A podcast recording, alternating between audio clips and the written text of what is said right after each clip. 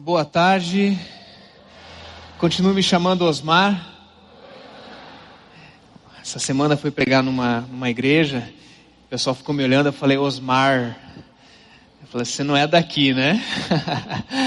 Continuo me chamando Osmar. Queridos, alegria a gente poder estar aqui mais um domingo, mais um final de tarde.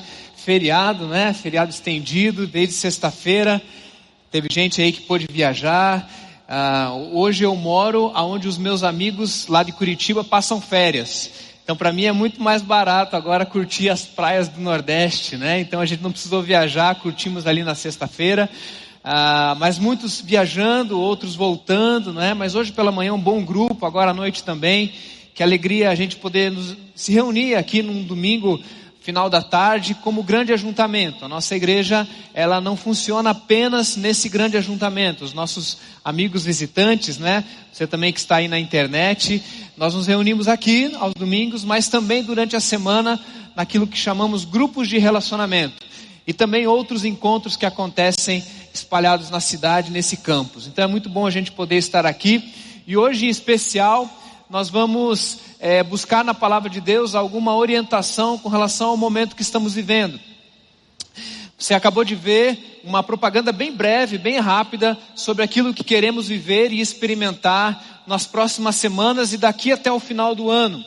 A nossa igreja, ela está antecipando uma campanha chamada Bem por Alguém, uma campanha de final de ano. As pessoas por aí falam muito de solidariedade, de doação no final do ano, talvez um espírito de alegria, de paz, né? Mas nós, como igreja, já fazemos isso durante um, muito tempo, e mais do que uma campanha no final do ano, esse é o nosso estilo de vida, de ser igreja: doar, servir, abençoar, fazer o bem.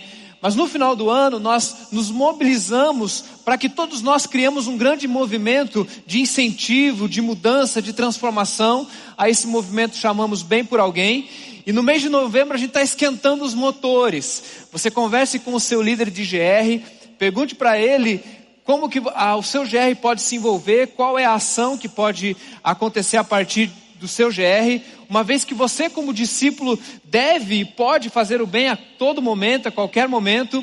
Mas vocês viram ali no vídeo uma, um movimento chamado Amiguinhos de Jesus. Esse movimento, ele é um projeto que nasceu dentro de um GR da igreja, e ele não tem CNPJ, ele não tem burocracia, mas toda semana uma oficina se abre e se recebe então crianças, muitas crianças semanalmente, e o nome é Amiguinhos de Jesus, e você também é convidado a conhecer esse projeto, quem sabe se envolver com o Deus Anir, que é o líder, você pode pegar maiores informações, mas esses projetos maiores que nasceram no meio da igreja, não são a única oportunidade de você fazer o bem. Existem várias maneiras, dia 21 tem a corrida do bem, ontem teve treinão aí, tem gente que está se preparando para a primeira vez correr, vai ser a Corrida do Bem no dia 21 de dezembro. Ah, nós vamos ter uma cantata no dia 22 e vamos fazer um grande abraço numa escola aqui no Ancuri. Então, dezembro será o mês do bem por alguém. Mas novembro a gente já fala para que você possa preparar o seu coração e também agendar com o seu GR.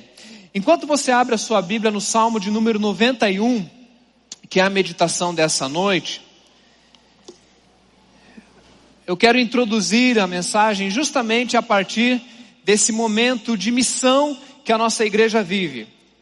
A nossa igreja não está simplesmente vivendo um, um tempo cronológico de missão. Missão é o nosso DNA. Nós entendemos, enquanto IBC, que alguns valores para nós são inegociáveis: relacionamento, restauração, missão, são coisas que não acontecem de vez em quando na igreja. Nós estamos sempre sendo chamados para servir, para poder fazer diferença e influenciar pessoas. E nessa dinâmica de servirmos, de fazermos a diferença, é, nós somos o tempo todo de, demandados a cumprirmos um papel, a desempenharmos um papel na nossa vida, nesse país, nessa cidade, na nossa família, na nossa casa, na nossa igreja. E a sensação que, vez por outra, toma o meu coração é de que a dinâmica da espiritualidade cristã ela, ela transita entre dois momentos. Um momento de muita atividade, adrenalina, serotonina e guerra e, e, e, luta e a gente conquista e estar no reino de Deus com Jesus é o tempo todo estar sendo chamado para uma batalha espiritual. Uma batalha que se dá todos os dias, uma batalha que se dá na nossa mente, no pensamento, nas nossas ações. E essa batalha, ela não, ah, não, não tem jeito vez por outra, ou talvez várias vezes, tira de nós alguns pedaços. Vez por outra, nós entendemos que no meio da batalha a gente se cansa, a gente de vez em quando é atingido, é atingido pelo inimigo, é atingido por fogo amigo. Não tem como participar de uma batalha sem sofrermos alguns danos dessa batalha e dessa guerra. E eu gosto demais de filmes e séries da Idade Média, que falam de filmes de guerra, de estratégias, não, não só por, pela questão da guerra, né? Mas pelas estratégias, a maneira como os povos se organizavam. Uma série que eu gosto muito, chama-se Vikings. E eu gosto demais da série, eu li alguns livros sobre isso. Eu gosto porque ele retrata a história daqueles nórdicos, né? Que estavam fazendo a, então a conquista da Inglaterra, da Europa. Então, historicamente é muito interessante. Mas algo interessante dos vikings é que aquela sociedade tribal é, que estava se organizando tinha rei. E o rei era a pessoa que ia à frente da batalha. Ali eu consegui entender na figura bíblica do rei que vai para a batalha. Ali que eu entendi vendo os vikings. E algo que é interessante depois da primeira temporada, segunda temporada, eu nem sei mais em que temporada que está, é que eles vão para a batalha e eles voltam. Eles vão para a batalha e eles voltam. Alguns não voltam. Mas a maioria volta, né? Porque eles estão ganhando, pelo menos a parte que eu estou vendo, eles ainda estão ganhando. E eles vão e voltam. E aqueles que vão voltando, no decorrer do tempo, eles vão acumulando sobre si cicatrizes. Eu acho que já está realmente na quarta ou quinta temporada que eu estou vendo. Quem sobreviveu todas as temporadas está cheio de cicatriz, cheio de marca cheio de, de, de, Alguns estão meio loucos, alguns estão meio fora da, da, da, da, da sua ciência, da sua naturalidade. E olhando então para aquela figura, eu pensei: uau, é às vezes assim que eu me sinto quando eu encaro a vida e a luta dessa vida. E quem sabe você pode comigo nessa noite reconhecer que não é fácil viver nos dias de hoje. Ser família nos dias de hoje é enfrentar uma batalha todos os dias. Ser pai de adolescente nos dias de hoje é enfrentar uma batalha todos os dias contra as mentiras, contra os ensinamentos errados, contra a, uma sociedade pervertida. Ser família, ser casal nos dias de hoje é uma luta tremenda, porque dia após dia nós nos encontramos com oposições, nós não vivemos num mundo que gosta de gente honesta. Gente honesta não se dá bem nesse mundo. Todos os dias nós lutamos para mantermos a nossa integridade. Todos os dias nós lutamos para sermos pessoas honestas num mundo desonesto. Parece que nós vamos acumulando no decorrer do tempo algumas dores e cicatrizes, e se você de fato resolveu viver uma vida que vale a pena, se você de fato resolveu viver uma vida que faz diferença, provavelmente você enfrenta uma guerra todos os dias. Mas não é só uma guerra contra o mundo, a Bíblia diz que nós estamos diante de uma guerra espiritual. Porque a nossa militância, a nossa luta não é contra carne ou sangue, mas contra poderes e principados e potestades das regiões celestes. Isso significa que nós, enquanto igreja, nós não somos uma igreja triunfante. Nós não estamos no momento da igreja triunfalista. Nós cremos que triunfaremos, mas esse é o tempo onde a igreja milita, aonde a igreja combate, aonde a igreja enfrenta Satanás, os seus demônios e o inferno e o dono desse mundo todos os dias. Quando nós queremos fazer o que é correto, você, você que, que é homem como eu, sabe como é difícil manter santidade, integridade dos olhos, quando a sociedade coloca diante de você para vender carro, ah, mulheres com, com roupa curta, né? Embaixo muito em cima, em cima muito embaixo, e a gente, eh, a, a concupiscência da carne, dos olhos, a, a dificuldade que é você sobreviver num mundo aonde você tem que pagar imposto num país onde a corrupção leva os seus impostos e isso não retorna em benefícios? Como é que a gente se coloca enquanto cristãos numa batalha todos os dias? E pior do que isso, no decorrer desse dia, de vez em quando a gente leva uma, uma, uma pancada inesperada, um tiro que a gente não sabe de onde veio. Que tiro foi esse? É? No meio de uma dificuldade dessa ainda vem uma crítica, uma calúnia, uma difamação, uma traição. E você diz assim: Uau, eu tentando fazer o que é correto, eu tentando lutar a batalha do Senhor, eu tentando combater o bom combate, e parece que dá tudo errado. Eu estava lendo sobre uma expressão chamada fratura por estresse. E de vez em quando a gente perde o emprego, ou a gente é esquecido, acontece algo de repente. Mas existe uma, uma expressão chamada fratura por estresse, que é quando um, um corpo ou um, um osso ele é tão mal utilizado durante muitos anos que a fratura vai acontecendo microfraturas, a ponto daquilo precisar parar e tratar, e não foi de uma hora para outra. A fratura ela veio se estabelecendo. Eu vivo e eu convivo numa igreja que encara a espiritualidade cristã com toda a seriedade do mundo, aonde nós dizemos que sim, o sol nasce sobre justos e sobre injustos, mas a chuva cai sobre justos e sobre injustos. E vez por outra chove lá em casa. E vez por outra a dor chega lá em casa. E vez por outra o sofrimento nos alcança. E vez por outra o desemprego nos alcança, a traição nos alcança. E nós que estamos combatendo o bom combate, que Deus nos colocou nesse ambiente de luta, de batalha, de conquista, uhul, glória a Deus, Deus vai nos usar.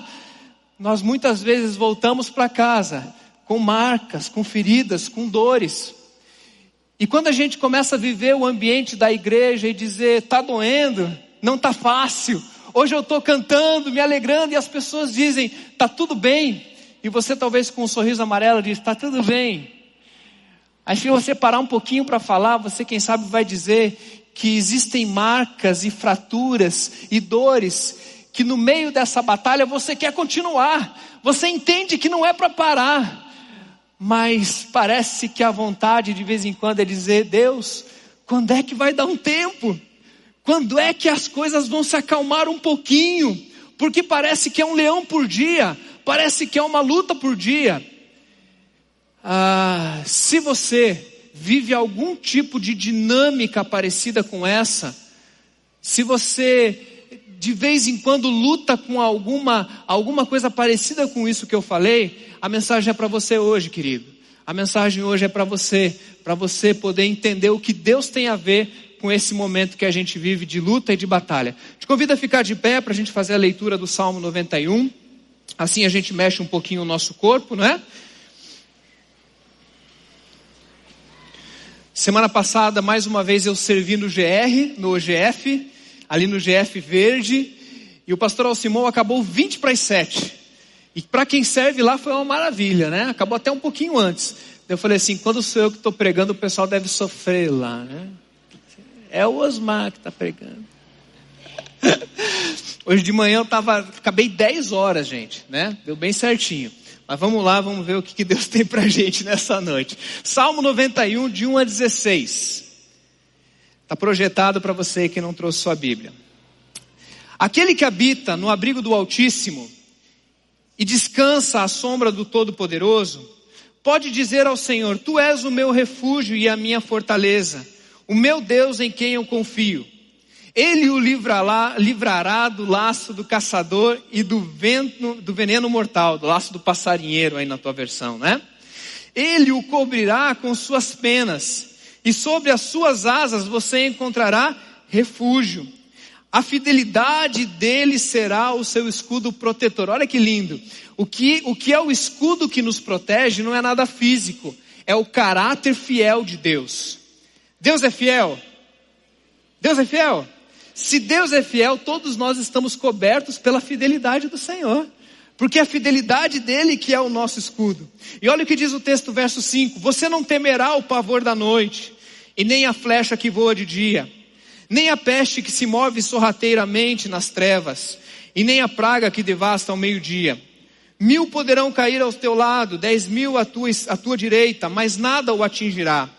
Você simplesmente olhará e verá o castigo dos ímpios. Se você fizer do Altíssimo seu refúgio, nenhum mal o atingirá, desgraça alguma chegará à tua tenda, porque os seus anjos, aos seus anjos ele dará ordens ao seu respeito, para que o protejam em todos os seus caminhos.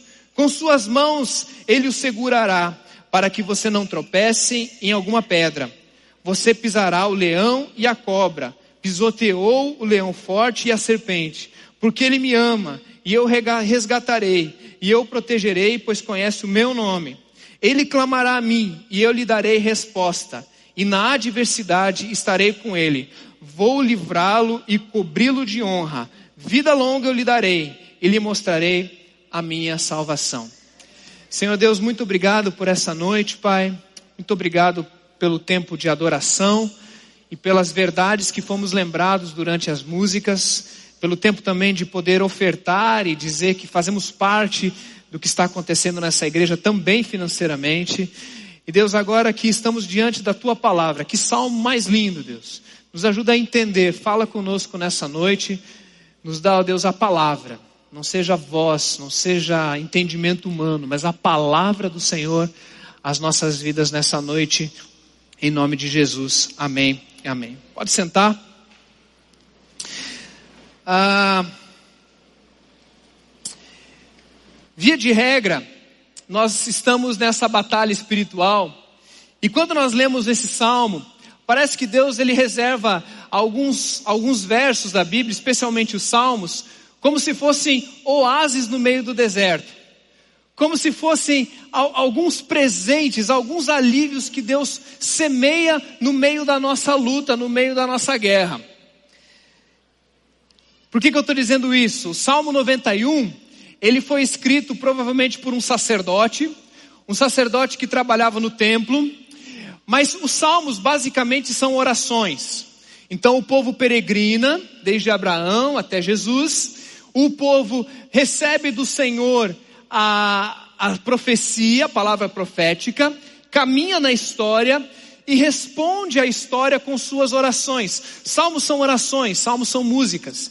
Pregar nos salmos é um grande desafio, porque são palavras humanas que, se nós conseguirmos interpretar o coração, se tornam palavra de Deus. Esse salmo específico, ele fala exatamente dessa dinâmica de um povo que está andando em meio à batalha. O povo judeu, a sua história, basicamente é essa: um povo que está em luta, um povo que está em batalha, um povo que está em guerra. Não é por acaso que até hoje fala-se, você está judiando dessa pessoa. Por quê? Porque isso era reflexo de uma ação de pessoas que estavam perseguindo. O povo judeu vive essa, essa dinâmica na história. E no Salmo 91, nós encontramos um oásis dizendo da segurança que nós temos no Senhor. De podermos então entrar nesse lugar espiritual e podemos dizer: Deus, eu quero escutar o que o Senhor tem para falar na minha mente, no meu coração, porque os meus olhos e a, minha, e a minha vista e a minha história dizem muitas vezes o contrário. A Bíblia fala que o que não se vê é mais importante do que se vê. E se a nossa briga é espiritual, se a nossa luta é espiritual, nós precisamos dizer: fala conosco, ó Deus, no mundo espiritual espiritualmente, para que essas coisas possam mudar a nosso dia a dia naquilo que é físico, que é comum. Por isso o salmo vai nos apresentar uma espiritualidade, um jeito de encararmos a vida, uma espiritualidade que não é longe dos problemas. Não é uma espiritualidade ascética, não é uma espiritualidade aonde não compreende dores e sofrimento. Shakespeare diz que todos conseguem lidar com as, com as dores, menos aqueles que as sentem.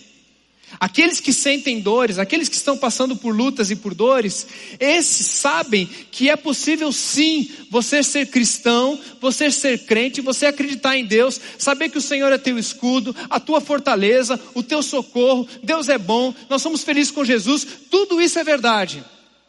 Mas ainda assim, é possível que no meio de toda essa história, nós passemos por momentos de muita dor, de muita luta e de muito sofrimento.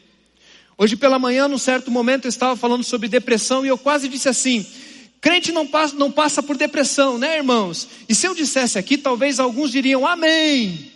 mas diriam amém pela empolgação do momento. Porque se de fato nós olharmos para um auditório como esse, muitos já passaram, passam, ou quem sabe experimentarão dinâmicas parecidas com depressão, desânimo, angústia, sofrimento, e, e, e, parece que com o decorrer do tempo, as angústias da vida, isso gera em nós um sofrimento ainda maior. Parece que nós estamos o tempo todo nessa batalha espiritual, combatendo, combatendo.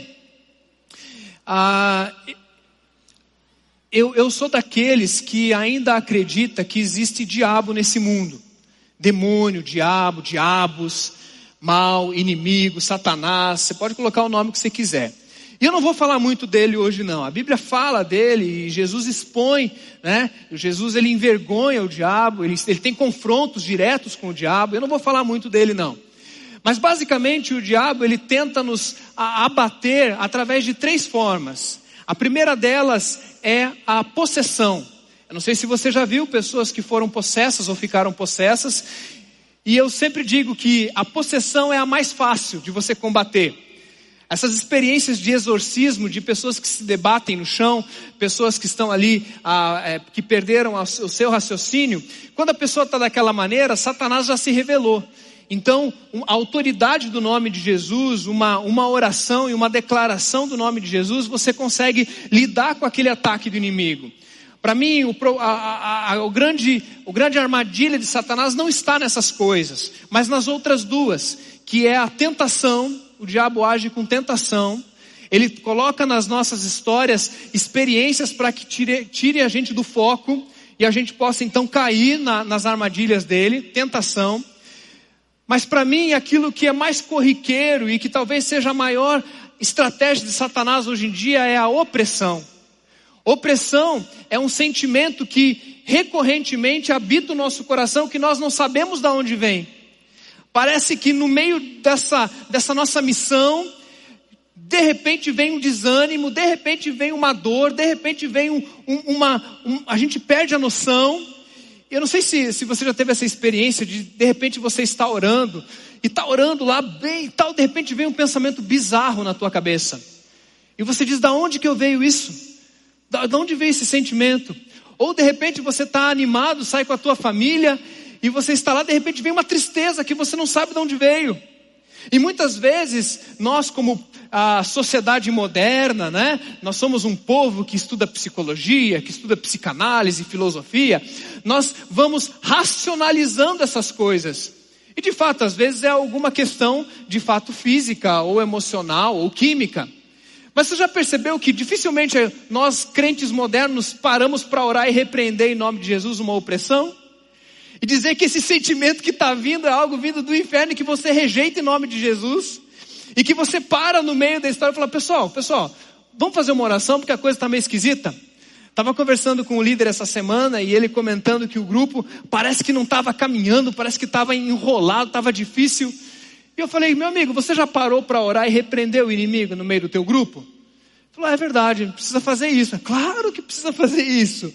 O diabo trabalha com possessão, ele trabalha com tentação, mas ele oprime. E às vezes ele oprime através de, de muitas agendas, de muita coisa, e nós vamos nos sentindo pesados, cada vez mais cheios de, de tarefas, até o ponto que a nossa sensação é que nós encontramos com a nossa finitude.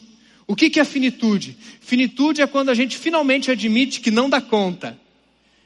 E pessoal, não tem problema você admitir que não está dando conta.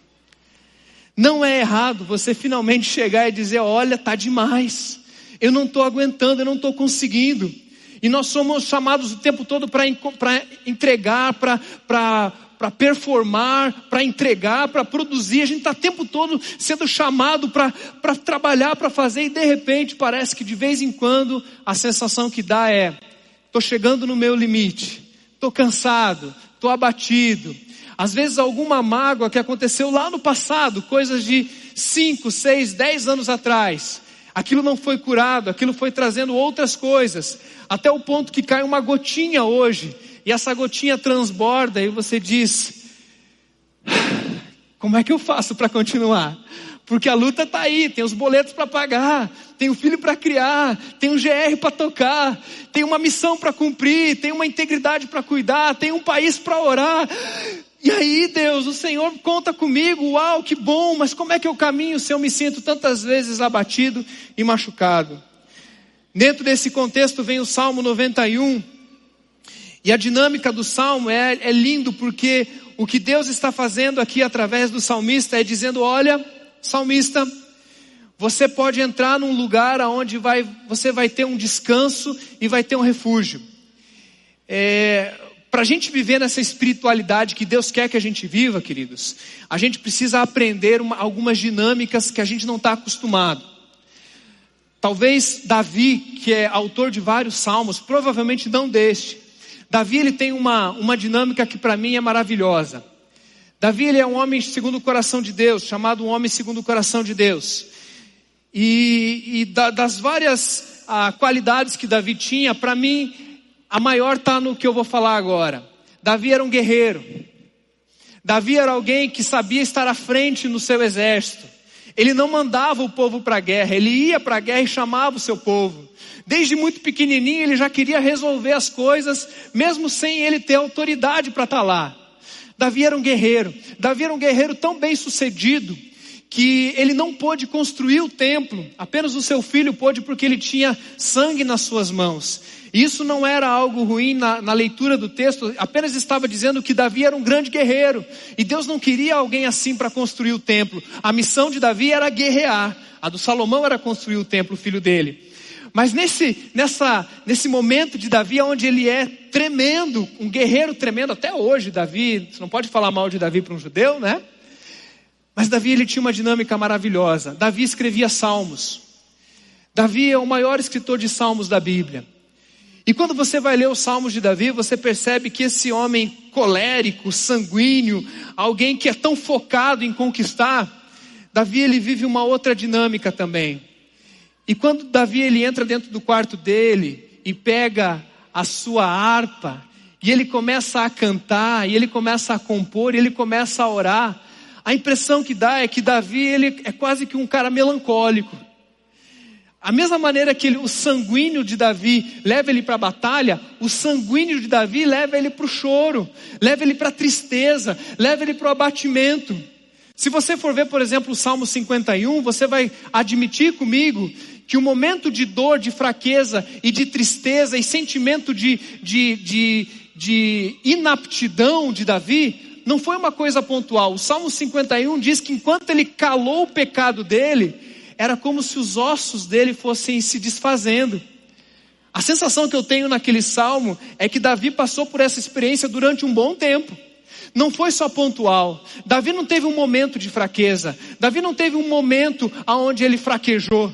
Davi provavelmente passava vários momentos, e olha, queridos, mais do que isso, vários momentos onde Davi estava forte. Eu fico imaginando de manhã ele lutando, à tarde ele chorando. No outro dia de manhã, ele ganhando do exército, e talvez no meio da batalha ele vai para o cantinho e ele ora, e ele chora. E aqui as pessoas olham para ele e falam: Uau, ele é forte, ele é vitorioso, ele, tem, ele é um grande guerreiro. Mas no escondido, quando ninguém está vendo, ele se ajoelha, ele fala: Ai, Senhor, me socorre. Quando que o Senhor vai me socorrer? Essa dinâmica do salmista, essa dinâmica do Davi, para mim, é uma das chaves que nós precisamos aprender se nós queremos continuar a nossa batalha. Quantos aqui creem que a nossa missão não acabou nesse mundo? Você crê nisso? Você crê que Deus quer te usar muito ainda? Você crê que a batalha ainda tem muita coisa pela frente? Fala assim: Deus me usa, Deus. Deus usa a minha vida, Deus. Deus usa a minha vida. Agora, Deus quer te usar Deus quer te usar até no dia da tua velhice. Pastor Alcimou falou tão lindamente aqui na semana passada, dizendo que Deus quer usar. Eu espero que o pastor Alcimou trabalhe e sirva até o, homem que está servindo, que está tá sendo produtivo muito. Ele quer, Deus quer nos usar até o último dia da nossa vida. Agora presta atenção. Se você não aprender a viver esses oásis de Deus e saber admitir que algumas das coisas estão passando dos limites e aproveitar o descanso do Senhor, você vai quebrar. Você vai quebrar. Você vai quebrar, você vai quebrar pessoas ao seu lado. Você vai querer produzir o tempo todo e você não vai conseguir. A correria acaba gerando em nós dores de cabeça, gastrite. Às vezes nós podemos pensar, mas e aí? Quando é que eu posso parar? Será que um dia eu posso parar? O salmo nos dá a dinâmica perfeita de como nós podemos parar como estratégia de continuar. O salmo nos dá a estratégia de como parar como estratégia de continuar. Quando o salmista fala do abrigo, ele está falando especificamente, com certeza, do templo. Do templo. Ele está falando do templo. Porque ele era um sacerdote. Então, o abrigo é o templo. E o templo é a casa de Deus. O templo na cabeça do escritor é a casa de Deus. Na cabeça dele é o seguinte: aonde é que é esse refúgio? É em Jerusalém. Aonde é que é esse refúgio? É em cima do monte. É dentro de uma caverna. É dentro do templo, do Santo dos Santos. Então, na cabeça do salmista, ele tinha dois tipos, duas maneiras de, de encontrar o socorro de Deus.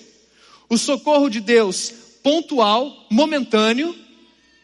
Deus, me livra da seta que corre de dia. O que, que é a seta que corre de dia? Batalha, guerra, os inimigos, filisteus. Seta que corre de dias. Deus, me livra da praga que corre à noite. O que, que é a praga? Gafanhoto, a chuva que não vem, agrícola, a, a, a semente que, que não dá fruto.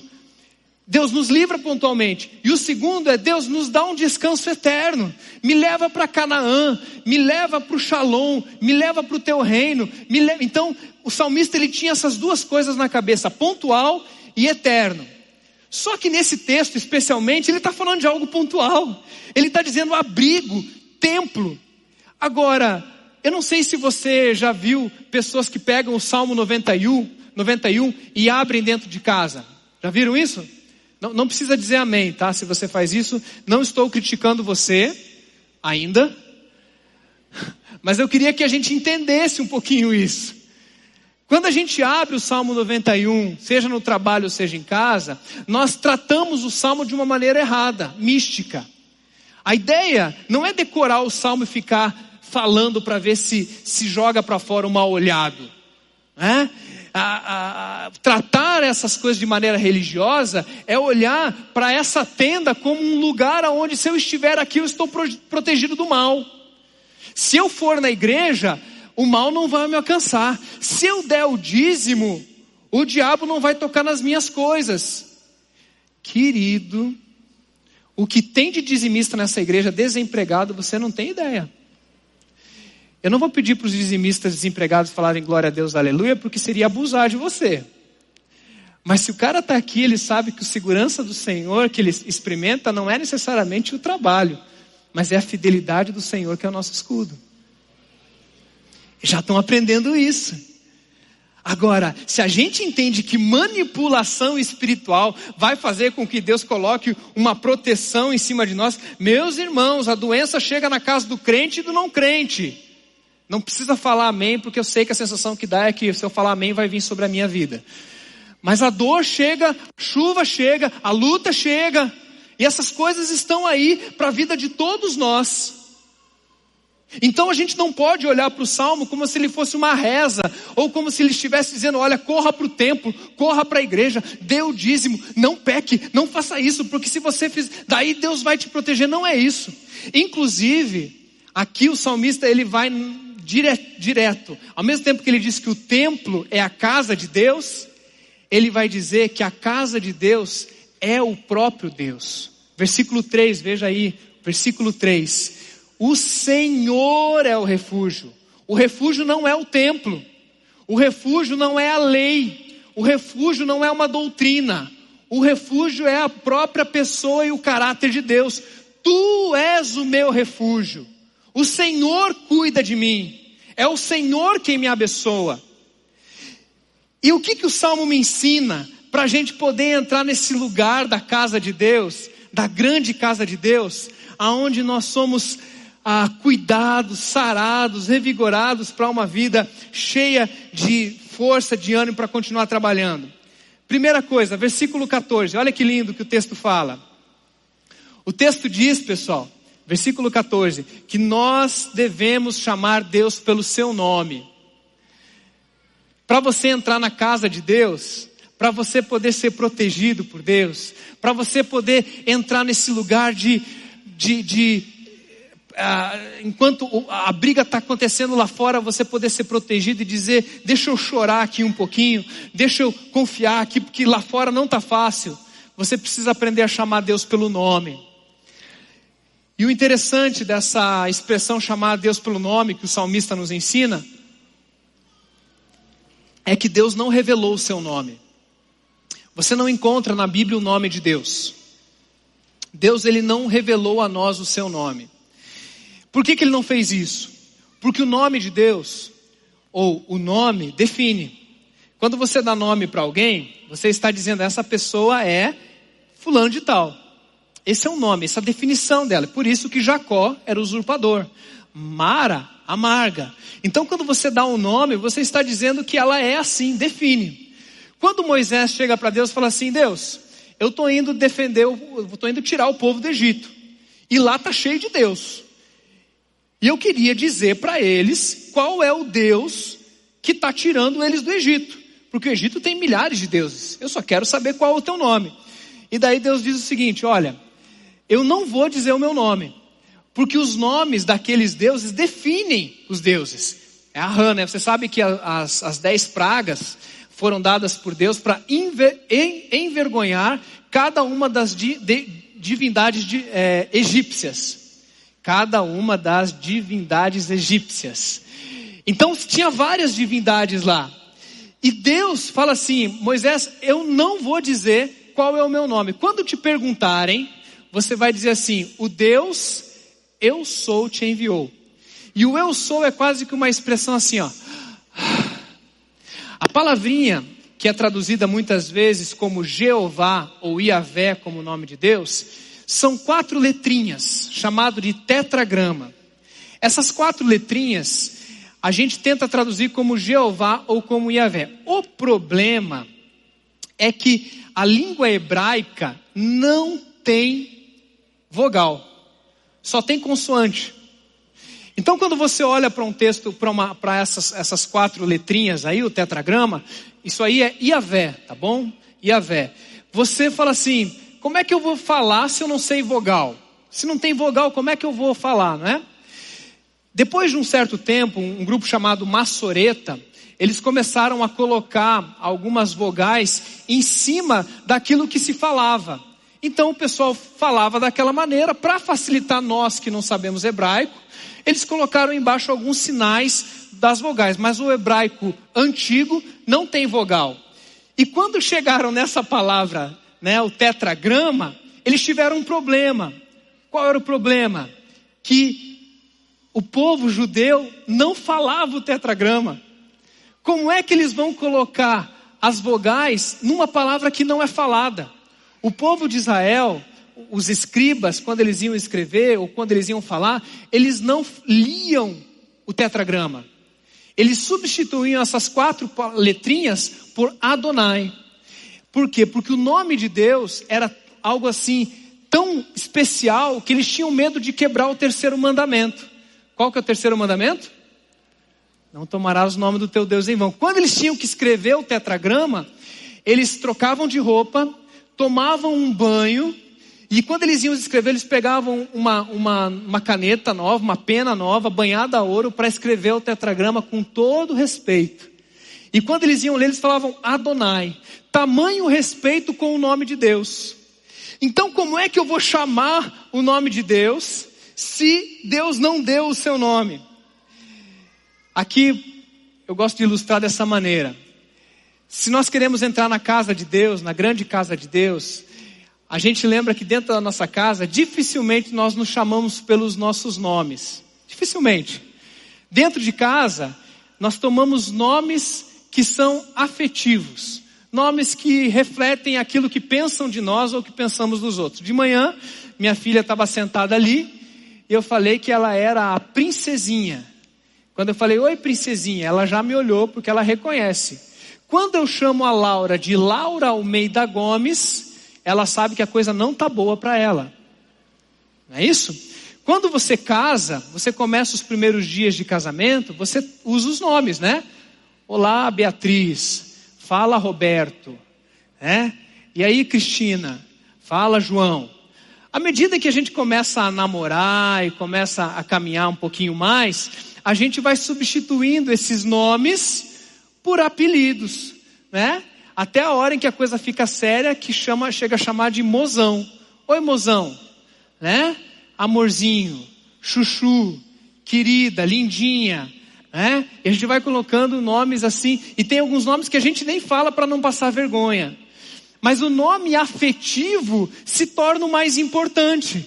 Dentro de casa, se alguém te chama por um nome que não é esse afetivo, você estranha. Quando Deus nos chama para nós vivermos essa dinâmica de chamar pelo seu nome, não importa necessariamente qual é o nome de Deus. Importa saber como você chama Deus. Como é que você chama Deus? O texto diz o meu Deus. Por que o meu Deus? Porque o teu Deus é diferente? Não, porque o teu Deus e o meu Deus somos os mesmos, mas você encontra nele características diferentes da que eu encontro. E por isso, quando você chama do seu Deus, você vai dizer, Ele é assim. Quando fala assim, é, quem é Deus para você? Já, já fez essa pergunta para alguém? E a pessoa diz assim: Deus é tudo para mim. Se Deus é tudo, Deus é nada. Porque quando a pessoa que diz, diz que Deus é tudo, é porque ela não consegue enxergar características. E queridos, eu quero dizer para você que se você quiser entrar na casa de Deus, você tem que aprender a chamar Deus pelo seu nome. E aprender a chamar Deus pelo seu nome é você poder, em nome de Jesus, olhar para a tua dor e dizer assim: Deus, eu estou precisando de paz. Eu estou, quem está precisando de paz aí, diz amém. Está precisando de paz? Então você fala assim comigo: Jeová Shalom. Ou Shalom Adonai. O Senhor é a minha paz. Quando você precisa de paz, você precisa dizer: Senhor, tu és a minha paz. Senhor, tu, o teu nome para mim é paz. O Senhor é paz para mim. Só que você precisa admitir que você não está bem. Você precisa admitir que você não está em paz. Talvez você vai precisar ah, admitir que existem algumas coisas que você precisa de que o Senhor visite que você está fraco. E você vai ter que falar: Senhor, o Senhor é o meu El Shaddai. Sabe o que significa El Shaddai? Todo-Poderoso. Quem aqui está fraco? Você se sente fraco? Sente fraco? Diga: O Senhor é o meu El Shaddai. O Senhor vai, vai acompanhar a minha história, o Senhor vai mudar a minha vida, o Senhor vai transformar a minha vida. Talvez você vai ter que dizer: Deus, eu estou desempregado, eu estou numa luta, eu não sei o que eu vou fazer, eu estou precisando que o Senhor cuide de mim.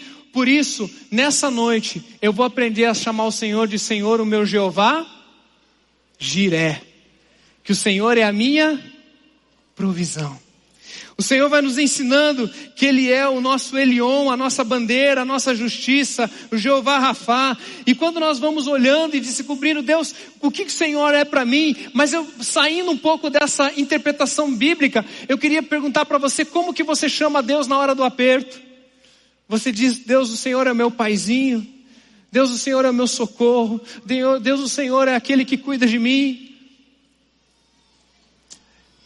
Davi, ele sabia ir para o pó e dizer: Deus, só o Senhor agora, porque os inimigos me cercaram e eu preciso que o Senhor seja o meu socorro, que o Senhor cuide da minha vida. Qual é o nome de Deus para você? Como que você chama Deus? Segunda coisa, você já pensou que o nosso grande desafio espiritual, queridos, o grande desafio da nossa vida não é outro senão aprender a descansar em Deus. O grande desafio da nossa vida não é outro senão descansar no Senhor. Não existe nada mais importante na batalha espiritual do que descansar em Deus. Depor as nossas armas contra as pessoas.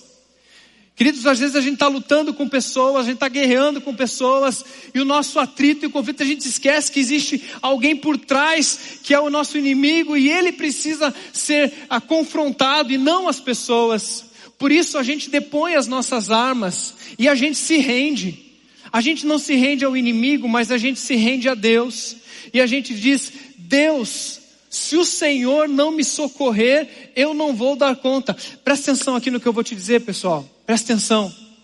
Enquanto Deus não nos levar no lugar aonde a gente diz, Deus, eu não dou conta, vem e me socorre, nós não vamos sair desse lugar de tristeza, de, de dor.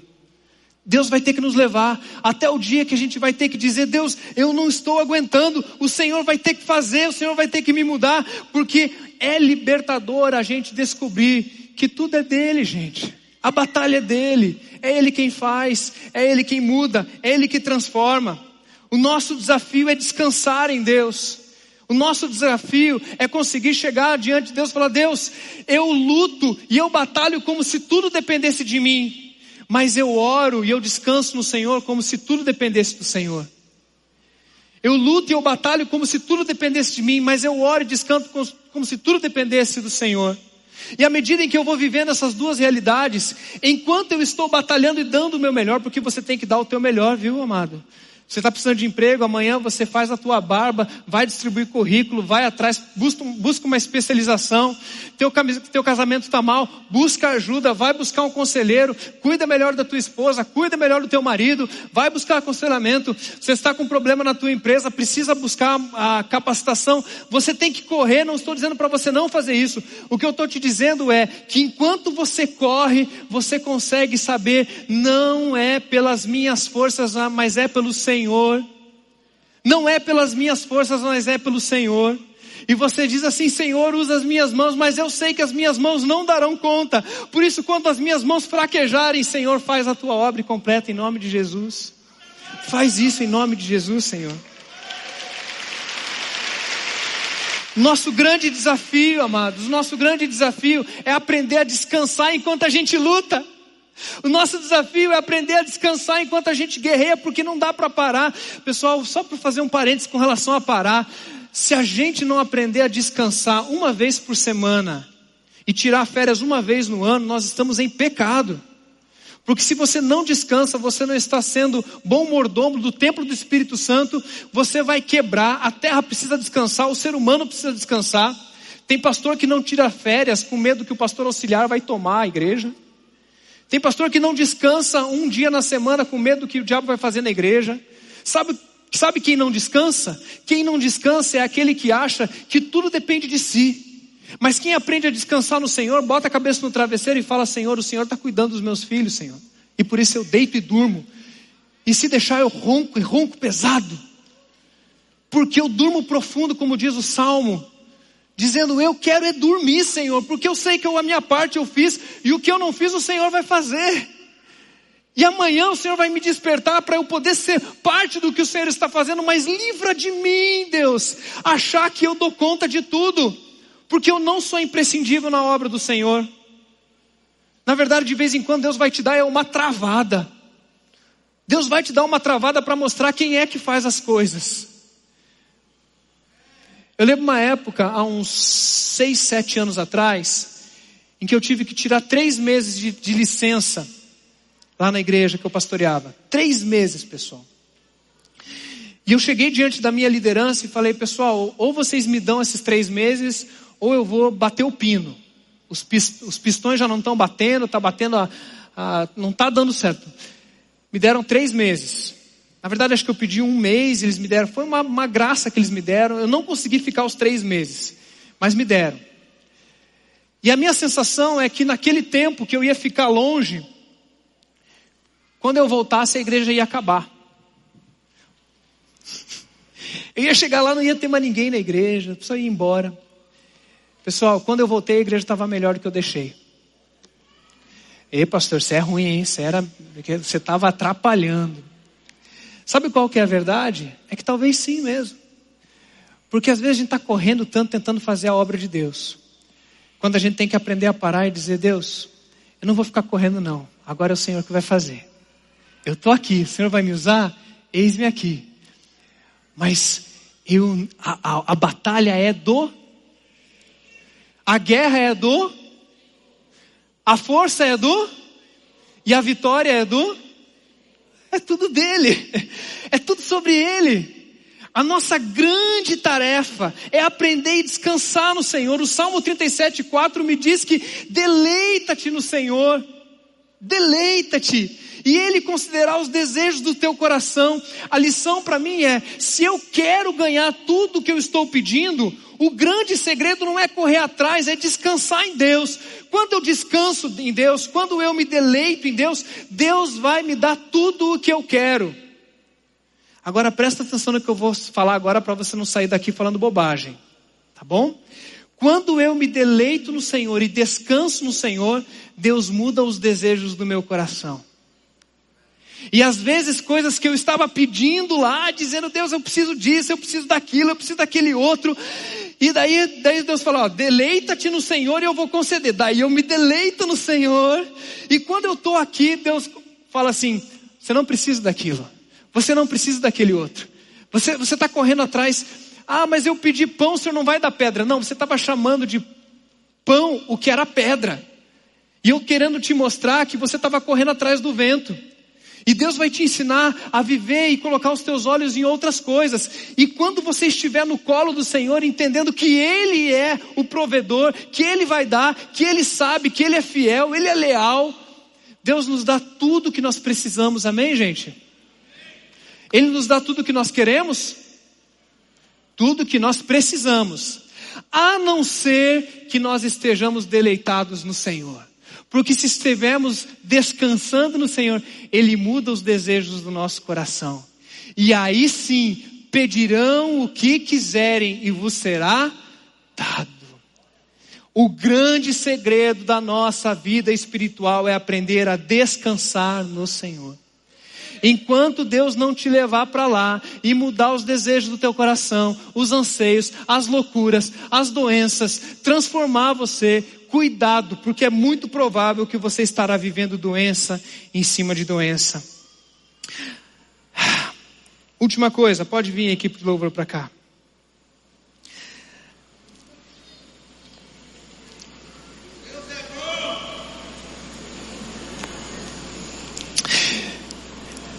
Davi vivia a dinâmica de ser um grande guerreiro. E Deus quer fazer da nossa igreja um grande exército. Nossa igreja tem uma missão e nós temos um inimigo para confrontar todos os dias. Satanás e seus anjos não dormem. Eu durmo. Eu durmo, eu vou dormir hoje, mas Satanás e seus anjos não dormem. Por isso, o mal precisa ser combatido todos os dias.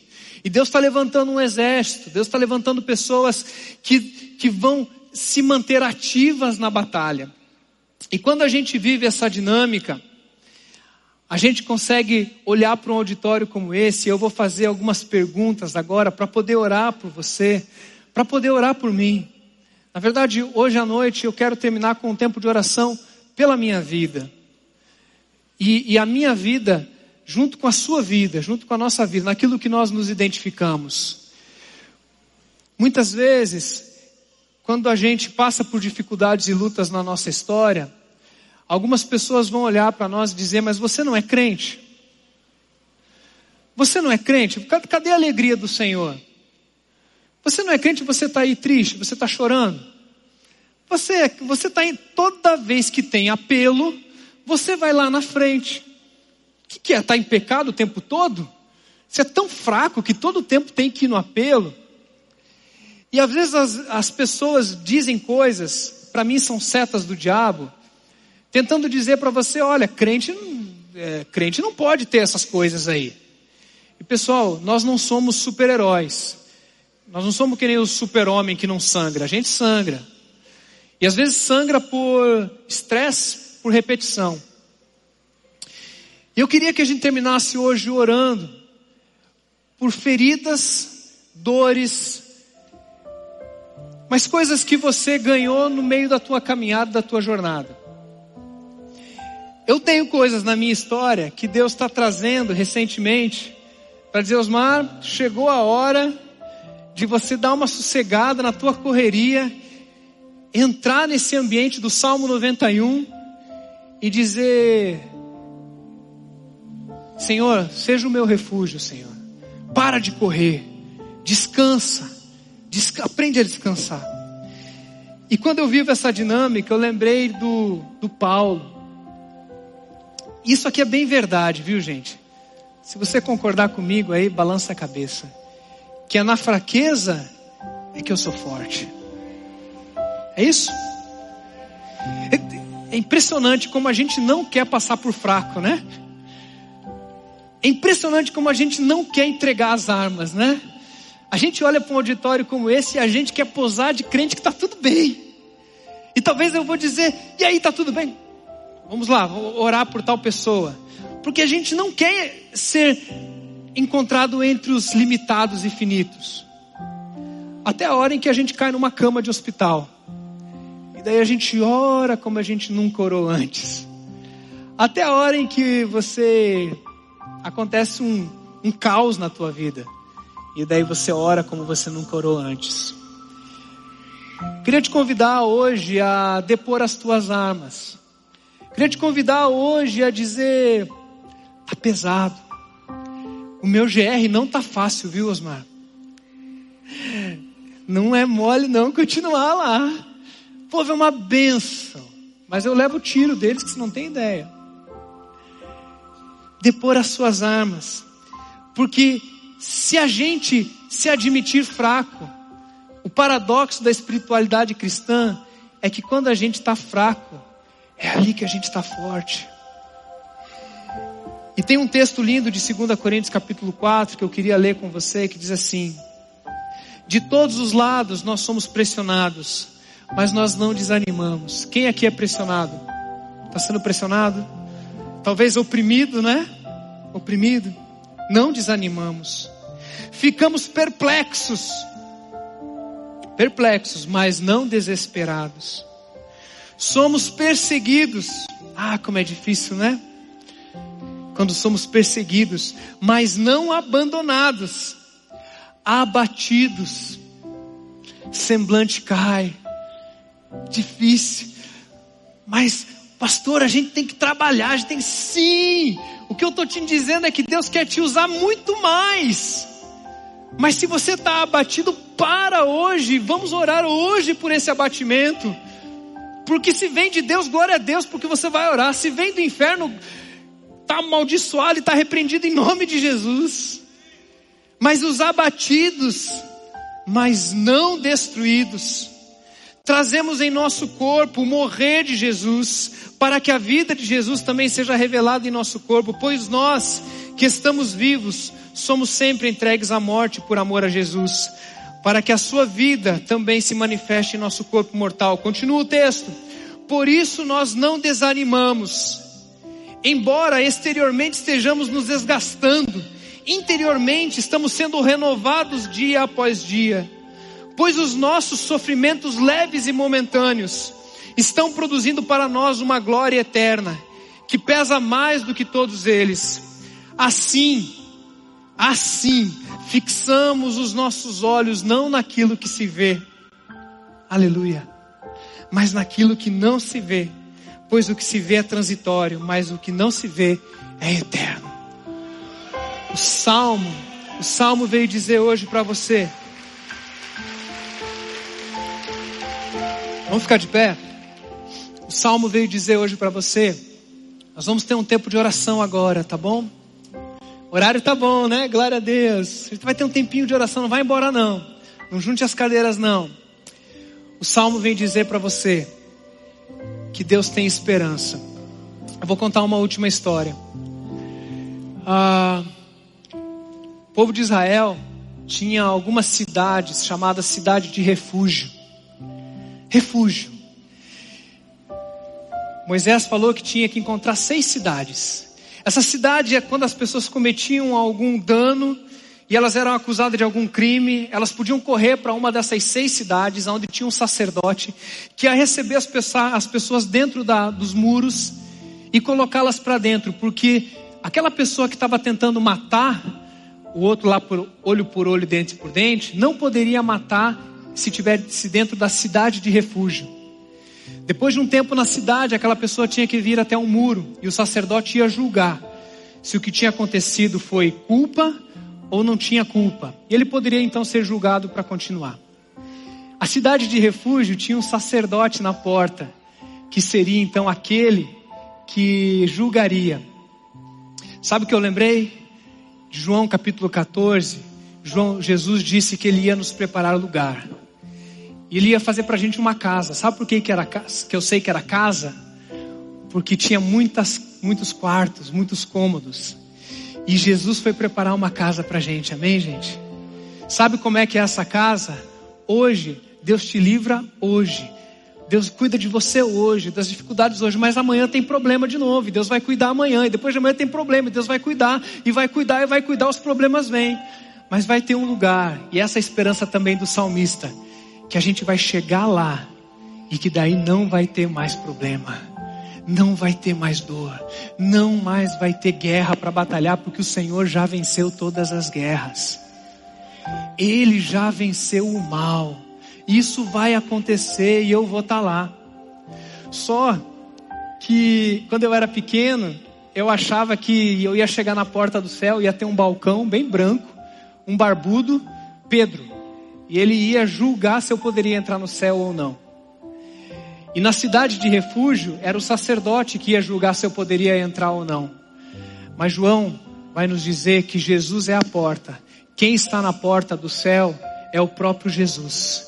E quando a gente for tentar entrar na casa de refúgio, na cidade de refúgio, de descanso eterno, onde a briga acabou eternamente, Jesus vai olhar para a gente e vai dizer: por causa do meu sangue, servo bom e fiel, combateu o bom combate, correu a carreira, guardou a fé, entra no gozo do teu Senhor. Eu creio que esse dia vai chegar, pessoal. Esse dia vai chegar.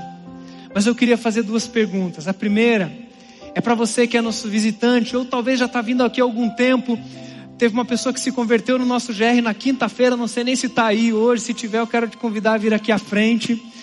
Mas tem alguém aqui hoje que pela primeira vez está dizendo: Eu quero esse meu refúgio. Eu quero esse lugar onde Deus é o meu Pai e Ele vai me salvar. E eu estou entregando a minha vida a Jesus. E hoje, corajosamente, eu digo: é o meu dia de entregar a minha vida a Jesus. Existe alguém nessa noite que quer tomar essa decisão? Levanta sua mão aí no seu lugar. A gente quer conhecer você e poder receber você com alegria. Alguém quer entregar a sua vida a Jesus hoje à noite?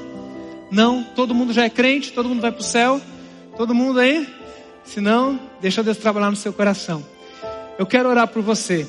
Eu quero orar por você que quer depor as, as armas e dizer: Deus, eu preciso te chamar de algum nome. Eu preciso clamar ao Senhor. A gente vai cantar uma música agora, que é dizer os braços do Senhor. E eu queria que você desse esses passos de vir aqui à frente, dizendo assim: Deus, eu estou apresentando, Senhor, as minhas lutas, porque eu quero sair daqui para continuar a batalha. Não antes de poder abraçar o Senhor e ser transformado no que o Senhor quer para mim. Vamos cantar, vem aqui na frente se Deus está falando com você.